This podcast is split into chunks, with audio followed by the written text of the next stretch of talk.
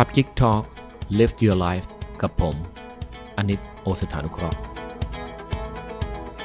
ยินดีต้อนรับครับเข้าสู่คลับ Geek Talk Podcast ครับ วันนี้ผมกำลังมาพูดถึงเรื่องว่าความพอดีนะครับ หลายคนเนี่ยวิ่งค้นหาความพอดีในชีวิตนะครับ แล้วบางคนก็ถามว่าความพอดีอยู่ที่ตรงไหน ถ้าเกิดไปถามคนหลาย ๆ คนนะว่าความพอดีคืออะไร รู้ไหมว่าคำตอบของแต่ละคนก็คือว่าคุณต้องได้รับสิ่งนั้นมากจนเกินพอแล้วคุณถึงจะรู้สึกว่าพอดี นี่คือมนุษย์กิเลสมันกำลังขยาย ตัวพองออกไปเรื่อยๆเรื่อยๆเรื่อยๆนะครับมีรถหนึ่งคันพอดีไหมไม่พอดีนะครับมันต้องมีสปอร์ตอีกสักคันพอมีสปอร์ตอีกคันหนึ่งมันมันพอยังยังมันต้องมี SUV เอาไว้ลุยแบบขึ้นป่าขึ้นเขาอีกสักคันหนึ่งพอมีมีมี SUV แล้วพอดีหรือยังยังแล้วซีดานล่ะที่เอาไว้ออกงานนะครับคุณต้องมีสักห้าหกคันนั่นแหละนะครับแต่เดี๋ยวคุณก็ยังไม่พอเพราะเดี๋ยวมันขาดรถคลาสสิกที่มันวางไว้ในโรงรถและเท่ๆก็ไปเรื่อยๆนะครับดังนั้นความพอดีเนี่ยมันอยู่ที่ตรงไหน นะครับ เราลองมาดู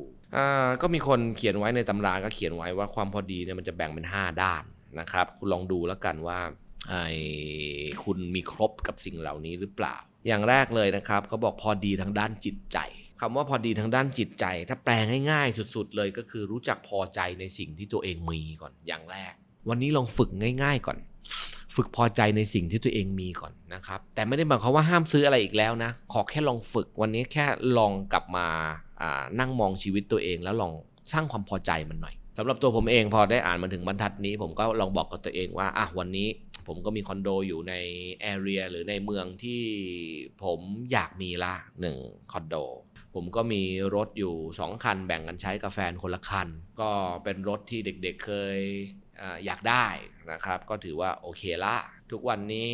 ตื่นมานะครับ มองซ้ายมองขวาเห็นวิวเวลอะไรที่มันอยู่ในเมืองเราก็นึกว่าก็โอเคละนะมีวิวเขียวๆอะไรแบบนี้นะครับ มีต้นมงต้นไม้มีอะไร แล้วก็ถามว่าอิจฉาคนอื่นไหมที่เขามีนั่นมีนี่อะไรเต็มไปหมดนะครับโดยมนุษย์ปุถุชนนั่งไถไอจีไปเรื่อยๆ มันก็มีอารมณ์นี้เข้ามาบ้าง แต่พอเราฝึกความพอดีเนี่ยมันให้บอกกับตัวเองว่าแบบเราโอเคนะ ลองหัด enjoy กับสิ่งที่เรามีสิ นะครับวันอากาศดีๆ เดินออกสูดอากาศตรงระเบียงบ้างนั่งกินน้ำชานั่งคุยกับแฟนบ้างนั่งเล่นกับหมาบ้างนะครับ แล้วก็ให้ถามตัวเองว่าถ้ามันมีห้องใหญ่กว่านี้เนี่ยมันนอนได้สบายกว่านี้ หรือมันนอนได้นานกว่านี้ไหมคำตอบมันคือไม่แล้วถ้าเกิดว่ามีมีจานมีชามมีอะไรมันเป็นทองคำอะไรแบบนี้เนี่ยมันจะกินอิ่มกว่านี้ไหมมันก็ไม่ทุกวันนี้มันก็กินอิ่มอยู่แล้วนะครับดังนั้นไอ้เรื่องของความพอใจในสิ่งที่ตัวเองมีเนี่ยมันจริงแล้วมันคือการเอนจอยชีวิตตัวเองนะ นะครับผมเชื่อว่าทุกคนมีครบแล้วล่ะคนที่ฟังอยู่นะทุกๆวันนี้ คุณอาจจะแบบเฮ้ยมันขาดอะไรแบบนี้ ชีวิตทุกวันนี้เราดีกว่าห้องเต้เมื่อสมัยราชวงศ์จีนเมื่อเป็นหลายร้อยปีหรือพันปีที่แล้วอีกไม่รู้กี่เท่าณตอนนั้นเขาไม่มีแอร์นะณตอนนั้นเขาไม่มีไมโครเวฟนะณตอนนั้นเขาไม่มีโทรศัพท์มือถือนะ ดังนั้นสมัยก่อนฮ่องเต้จะ entertain ตัวเองต้องเรียกคนมาเล่นงิ้วให้ดูนะครับ แล้วก็อาจจะต้องมีคนโผล่มาเป็น เป็นเป็นสิบสิบร้อยร้อยคนเลยเขียนบท ถามว่าจักรพรรดิอยากเปลี่ยนช่องนะวันนั้นทำได้ไหมเปลี่ยนไม่ได้นะครับเพราะถ้าเปลี่ยนมันต้องเปลี่ยนคณะเรื่องใหญ่เลยเดี๋ยวนี้เราไม่ชอบใจอะไรปุ๊บเรานิ้วปัดมันมีช่องใหม่ให้เราดูทันที เรื่อยๆ อยากกินอะไรตอนกลางคืน เราก็เดินไปเซเว่นก็มีอะไรทานนะครับ อาหารไม่ร้อนยัดใส่ไมโครเวฟตู้มเข้าไป 1 นาทีออกมาเดือดพลัก นะครับ ชีวิตความเป็นอยู่ของเราทุกวันนี้เอาจริง ๆ ดีกว่าห้องห้องเต้ในสมัยก่อนไม่รู้กี่เท่าห้องเต้สมัยก่อนอยากไปไหนสักร้อยโลนี้ไม่มีทางนะหอหอบเกี้ยวอะไรเดินกันไป ไปได้ชีวิตนี้ไปถ้าเป็นประเทศไทยก็สุดไม่เกินพัทยาหรอกผมว่าเพราะมันเดินกันทีเป็นเป็นวันเป็นเดือน แต่ปัจจุบันนี้เราซื้อตั๋วฟิวไปชั่วโมงหนึ่งสองชั่วโมงก็ถึงแล้ว มนุษย์ก็ยังไม่พอใจอยู่ดี ดังนั้นลองฝึกก่อนครับ รู้สึกพอใจในสิ่งที่ตัวเองมีก่อนณนะทุกๆวันนี้ นะฮะอันนี้เป็นอย่างแรกที่เราควรจะลองฝึก ความพอดีที่ 2 คืออะไรเขาเรียกความพอดีทางด้านสังคม พอดีทางด้านสังคม หมายความว่าอะไรหมายความว่าคุณเข้าใจในความเป็นคนอื่นนะครับ และก็ไม่เบียดเบียนคนอื่น อย่าไปเอาเปรียบเขานะครับ อย่าไปเบียดเบียนเขานะครับ แต่ก็อย่าให้เขามาเบียดเบียนเรา ถ้าคือคุณหาจุดนี้ได้ มันก็จะเป็นจุดที่พอดีนะครับ คิดเห็นต่างกันได้ แต่เราเคารพในความต่าง นะครับ อย่างเช่นศาสนาเขาก็มีความเชื่อของเขาก็ปล่อยก็ปล่อยเขาไปเราเชื่อของเราเขาก็ปล่อยเราไป สุดท้ายก็ยังเป็นเพื่อนกันได้เหมือนเดิม แต่ถ้าเกิดว่าคุณมีเขาเรียกว่าความไม่พอดีทางด้านสังคมขึ้นมาเมื่อไหร่นะครับ คุณจะเริ่มไปเบียดเบียนคนอื่น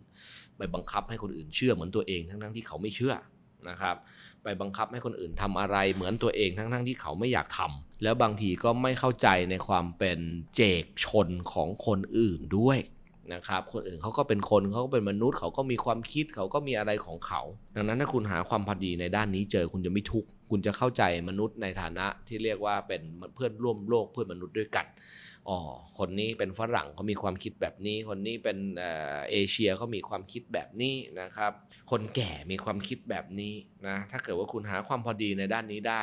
เขาก็จะไม่ปาทำอะไรให้คุณเดือดร้อนนะครับ เพราะคุณก็จะไม่ปล่อยให้หลุดบาวดอรี่นี้เข้ามา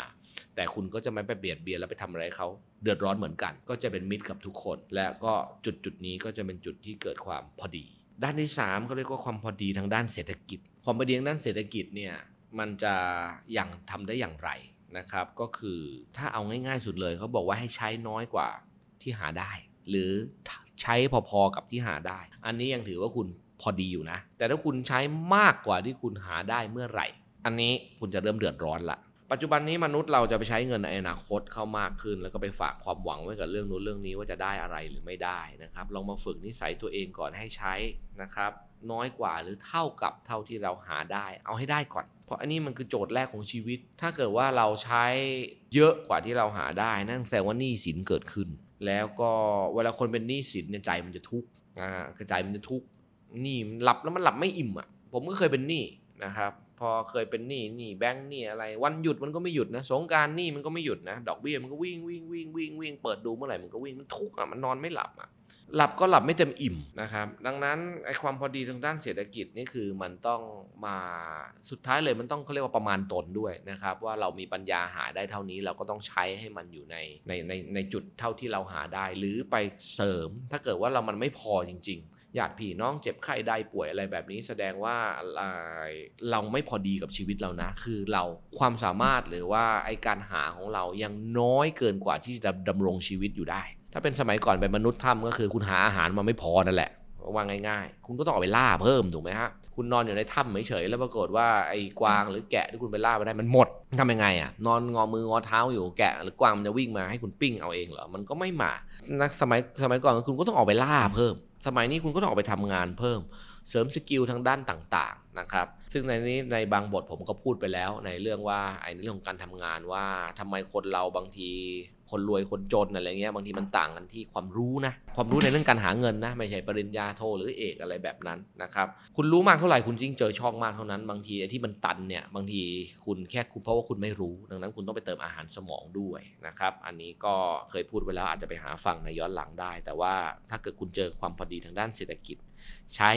น้อยกว่าหรือเท่าที่เราหาได้ อันนี้แหละครับคือจุดที่มันพอดีอยู่ ข้อที่4ครับเขาบอกพอดีทางด้านทรัพยากร นะครับ อันนี้เริ่มไปมองในมิติที่มันกว้างขึ้นละ เช่น เอ้ย เราพอดีกับชีวิตเราละนะ หาเงินหาทองพอจะอยู่ได้กับชีวิตเราเรียบร้อยแล้ว อย่างมีความสุขนะครับ คราวนี้คราวดีทางพอดีทางด้านทรัพยากรก็คือเราไม่เอาเปรียบโลก ไม่เอาเปรียบสังคมนะครับ ไม่ใช่ว่าไปกักตุนอะไรนะครับ หรือไปออกกฎกติกาอะไรที่มันเอื้อให้กับเราอยู่คนเดียว อันนี้เขาเรียกว่ามันมันไม่พอดีทางด้านทรัพยากร น้ำเราเมื่อเต็มแก้วแล้วเนี่ยไอสิ่งที่ล้นเนี่ยมันก็ต้องเผื่อแผ่คนอื่นบ้าง นะครับ ไม่ใช่ว่าไปสะสมมาจนแบบกินอีก 10 ชาติไม่หมด แล้วก็ยังสะสมต่อนะครับมันเมื่อวานผมนั่งอ่านเจออาร์ติเคิลหนึ่งแล้วก็ตลกดี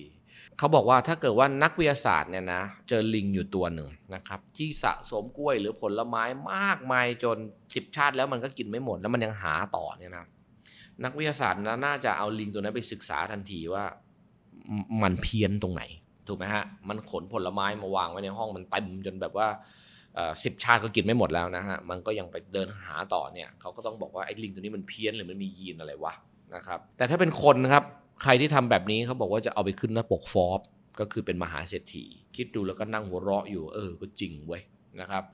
บางคนทรัพย์สินที่มีอยู่ 10 ชาติร้อยชาติก็ใช้ไม่หมดแล้ว แต่ก็ยังเครียดพรุ่งนี้ยังไปวิ่งหาอยู่ ก็ยังงงอยู่ มึงหาไปทำอะไร แต่ถ้าเกิดคุณหามาช่วยโลกมนุษย์อะไรแบบนี้นะครับ ยกให้แชร์ต้งเชอร์ตี้ก็ถือว่าเป็น passion ของคุณอันนี้อนุโมทนา แต่เขาว่าถ้ายังต้องไปเอาเปรียบคนอื่นอีกมากมายมหาศาลเพื่อให้ได้มาในสิ่งที่คุณไม่ใช้อันนี้คุณบ้า แล้วมนุษย์เราก็เป็นแบบนี้ซะด้วยนะครับคุณก็อย่าเอาตัวเองไปอยู่ตรงจุดนี้แล้วกันเพราะมันถือว่ามันไม่พอดีนะครับมันไปเอาเปรียบคนอื่นทางด้านทรัพยากร ข้อที่5นะครับเขาเรียกว่าความพอดีทางด้านเทคโนโลยีนะครับปฏิเสธไม่ได้ว่าเทคโนโลยีอันนี้เป็นสิ่งที่เข้ามามีอิทธิพลกับชีวิตเราในปัจจุบันมากมายมหาศาล ต้องตามโลกให้ทันด้วยนะ อย่าไปทำเป็นคนแก่ว่าเออนี่ก็ไม่เอาไอ้นี่ไม่กล้าใช้ไอ้ไอ้นี่ไม่กล้าซายอินเห็นตัวอะไรมันขึ้นมาแล้วมันไม่กล้ากรอกแต่ไม่เหนือคุณก็กรอกไปเถอะคนก็ทำได้ทั้งโลกมนุษย์เป็นนี้เป็นพันล้านคนคุณโง่ที่สุดในโลกหรืออย่างไรลองทำดูก่อนนะครับ ลองมนุษย์เมื่อลองทำแล้ว เดี๋ยวมันก็จะเกิดความเคยชิน เมื่อไหร่เกิดความเคยชินแล้วมันก็ทำได้ เขาไม่ได้ออกแบบมาให้เหมือนไอ้ไอ้เครื่องบินอะไรที่มันนับปัดเต็มไปหมดที่ต้องเรียนจบ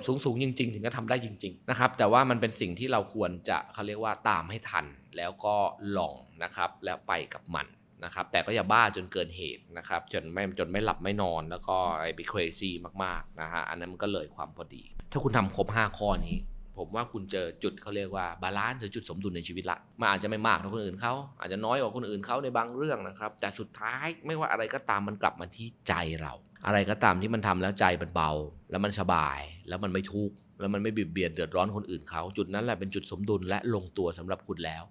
อะไรที่ได้เพิ่มมาก็ถือว่ามันเป็นกำไรในแต่ละวันในชีวิตของคุณก็พอ อย่าไป crazy มัน และเมื่อไหร่ที่คุณเจอจุดของความพอดีที่มันลงตัว เมื่อนั้นชีวิตคุณจะมีความสุขในทุกๆวัน ไม่ต้องไปหาอะไรมาเพิ่มเติมให้มันมากมายนักอีกเลย